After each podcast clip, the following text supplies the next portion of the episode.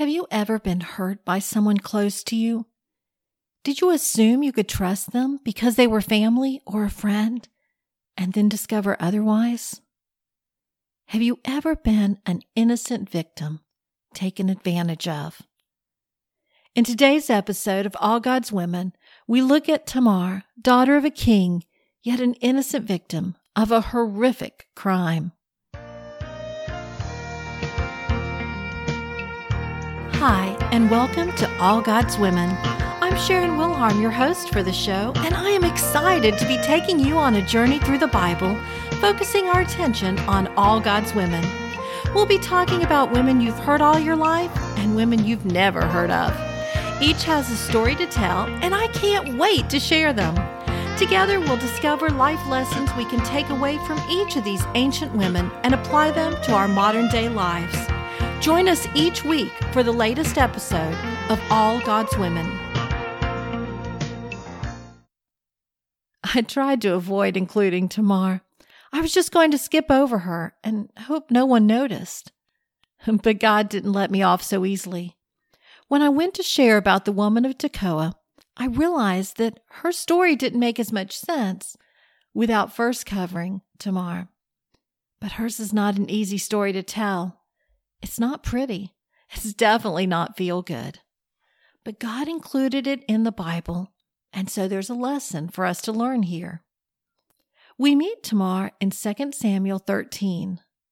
We're told that Absalom, the son of David, had a beautiful sister named Tamar, and Amnon, another son of David, loved her. It goes on to say that Amnon became so obsessed with Tamar that he made himself sick because she was off limits to him. But Amnon had a friend who was very cunning and shrewd.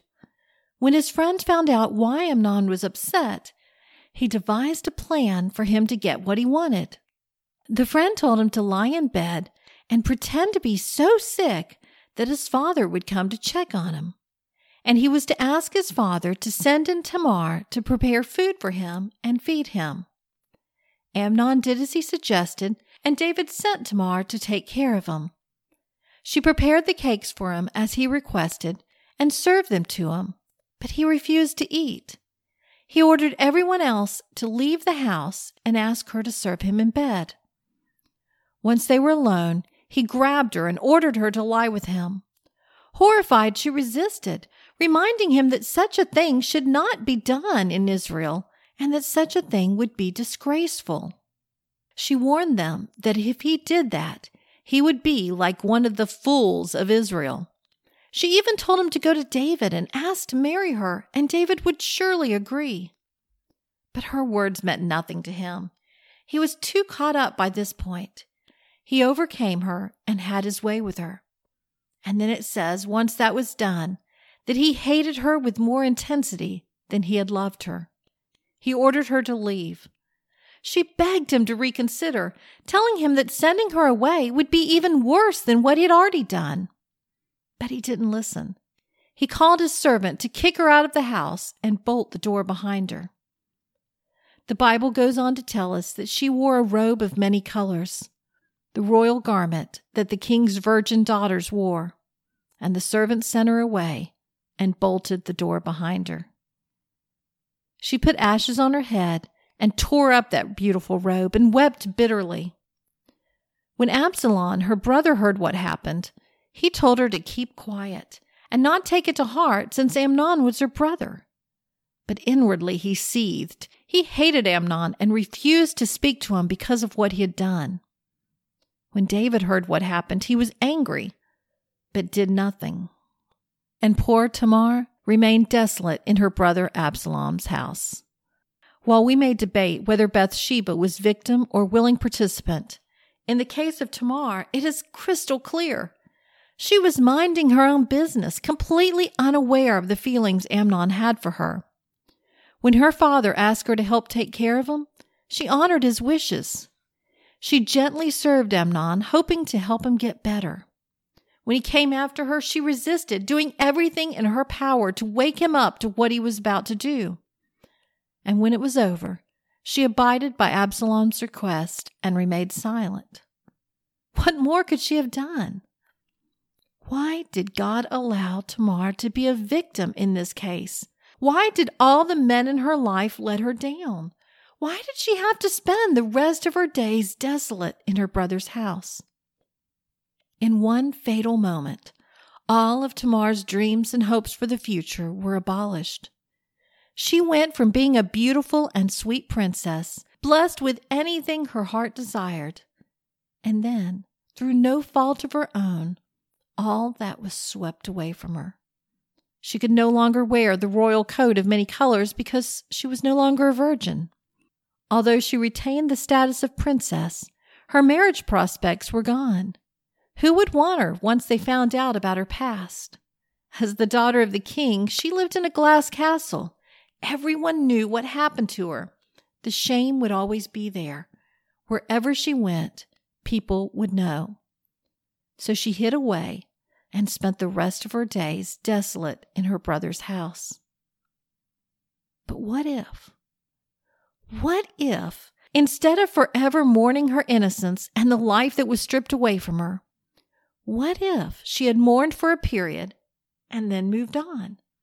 It wouldn't have been easy. But what if she had turned to God, poured out her heart to Him, and accepted His cleansing love?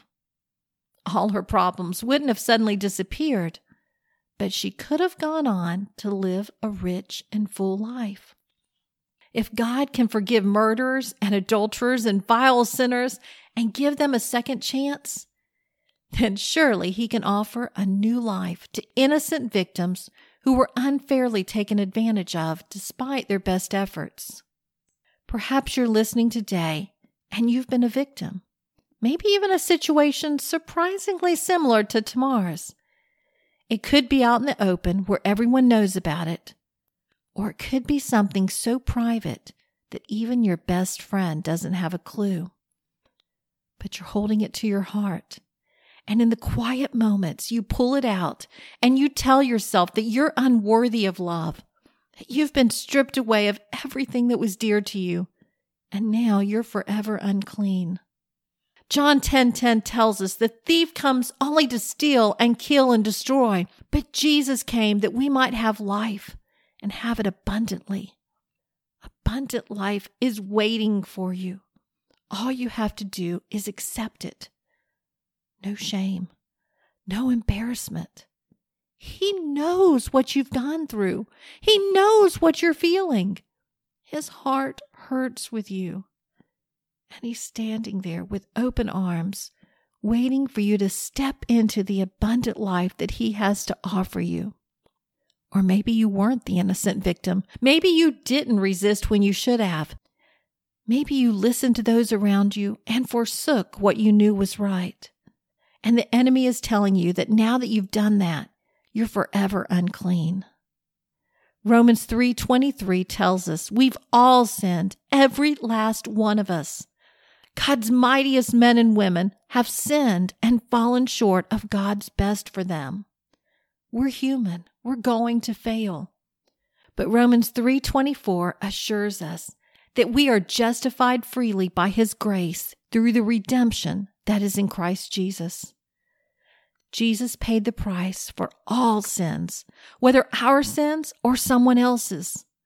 Once we accept his gracious gift of new life, we're no longer victim to those sins. Will you accept today God's gift of redemption and new life? Lord God, thank you for your gift of redemption. Thank you for loving us and erasing our past, whatever we might have dealt with. Lord, for those who are caught up in situations, whether as innocent victims or active participants, please divulge to them a way out, a new beginning, a second chance. Lord, open our eyes that we might be more sensitive to those around us who are caught in a lifestyle that they want to be free from. Give us wisdom and insight when dealing with others. Reveal to us the words to say and the actions to take. In Christ's name I pray. Amen. Before I close on today's lesson, I would like to bring up one last verse. 2 Samuel 14 27, where we're told that Absalom had three sons and one daughter, and the daughter's name was Tamar, and she was described as a woman of fair countenance. Tamar spent her days a part of Absalom's family, and when they had a baby girl, they named her after her aunt. Absalom and his wife showed respect and honor to Tamar by passing on her name to their child. It may not be much, but how nice that God saw fit to close Tamar's story with that little footnote to show that she made an impact on their lives. What about you? Though your world of influence may be smaller than you imagined, are you still impacting those around you in a positive way? That concludes this week's episode of All God's Women. Tune in next week when we look at the wise woman of Tekoa who used her acting skills to reunite a father and son. Have you missed any episodes of All God's Women? If so, why don't you take some time to go through and listen to a couple you may have missed? Then share with a friend an episode you think might speak specifically to them. Thank you so much for tuning in each week. Until next week, goodbye.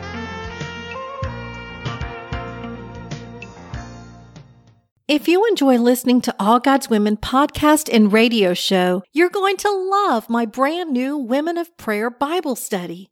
Get to know the character of God by studying the prayers of women in the Bible. Grab your copy today, available in paperback and Kindle.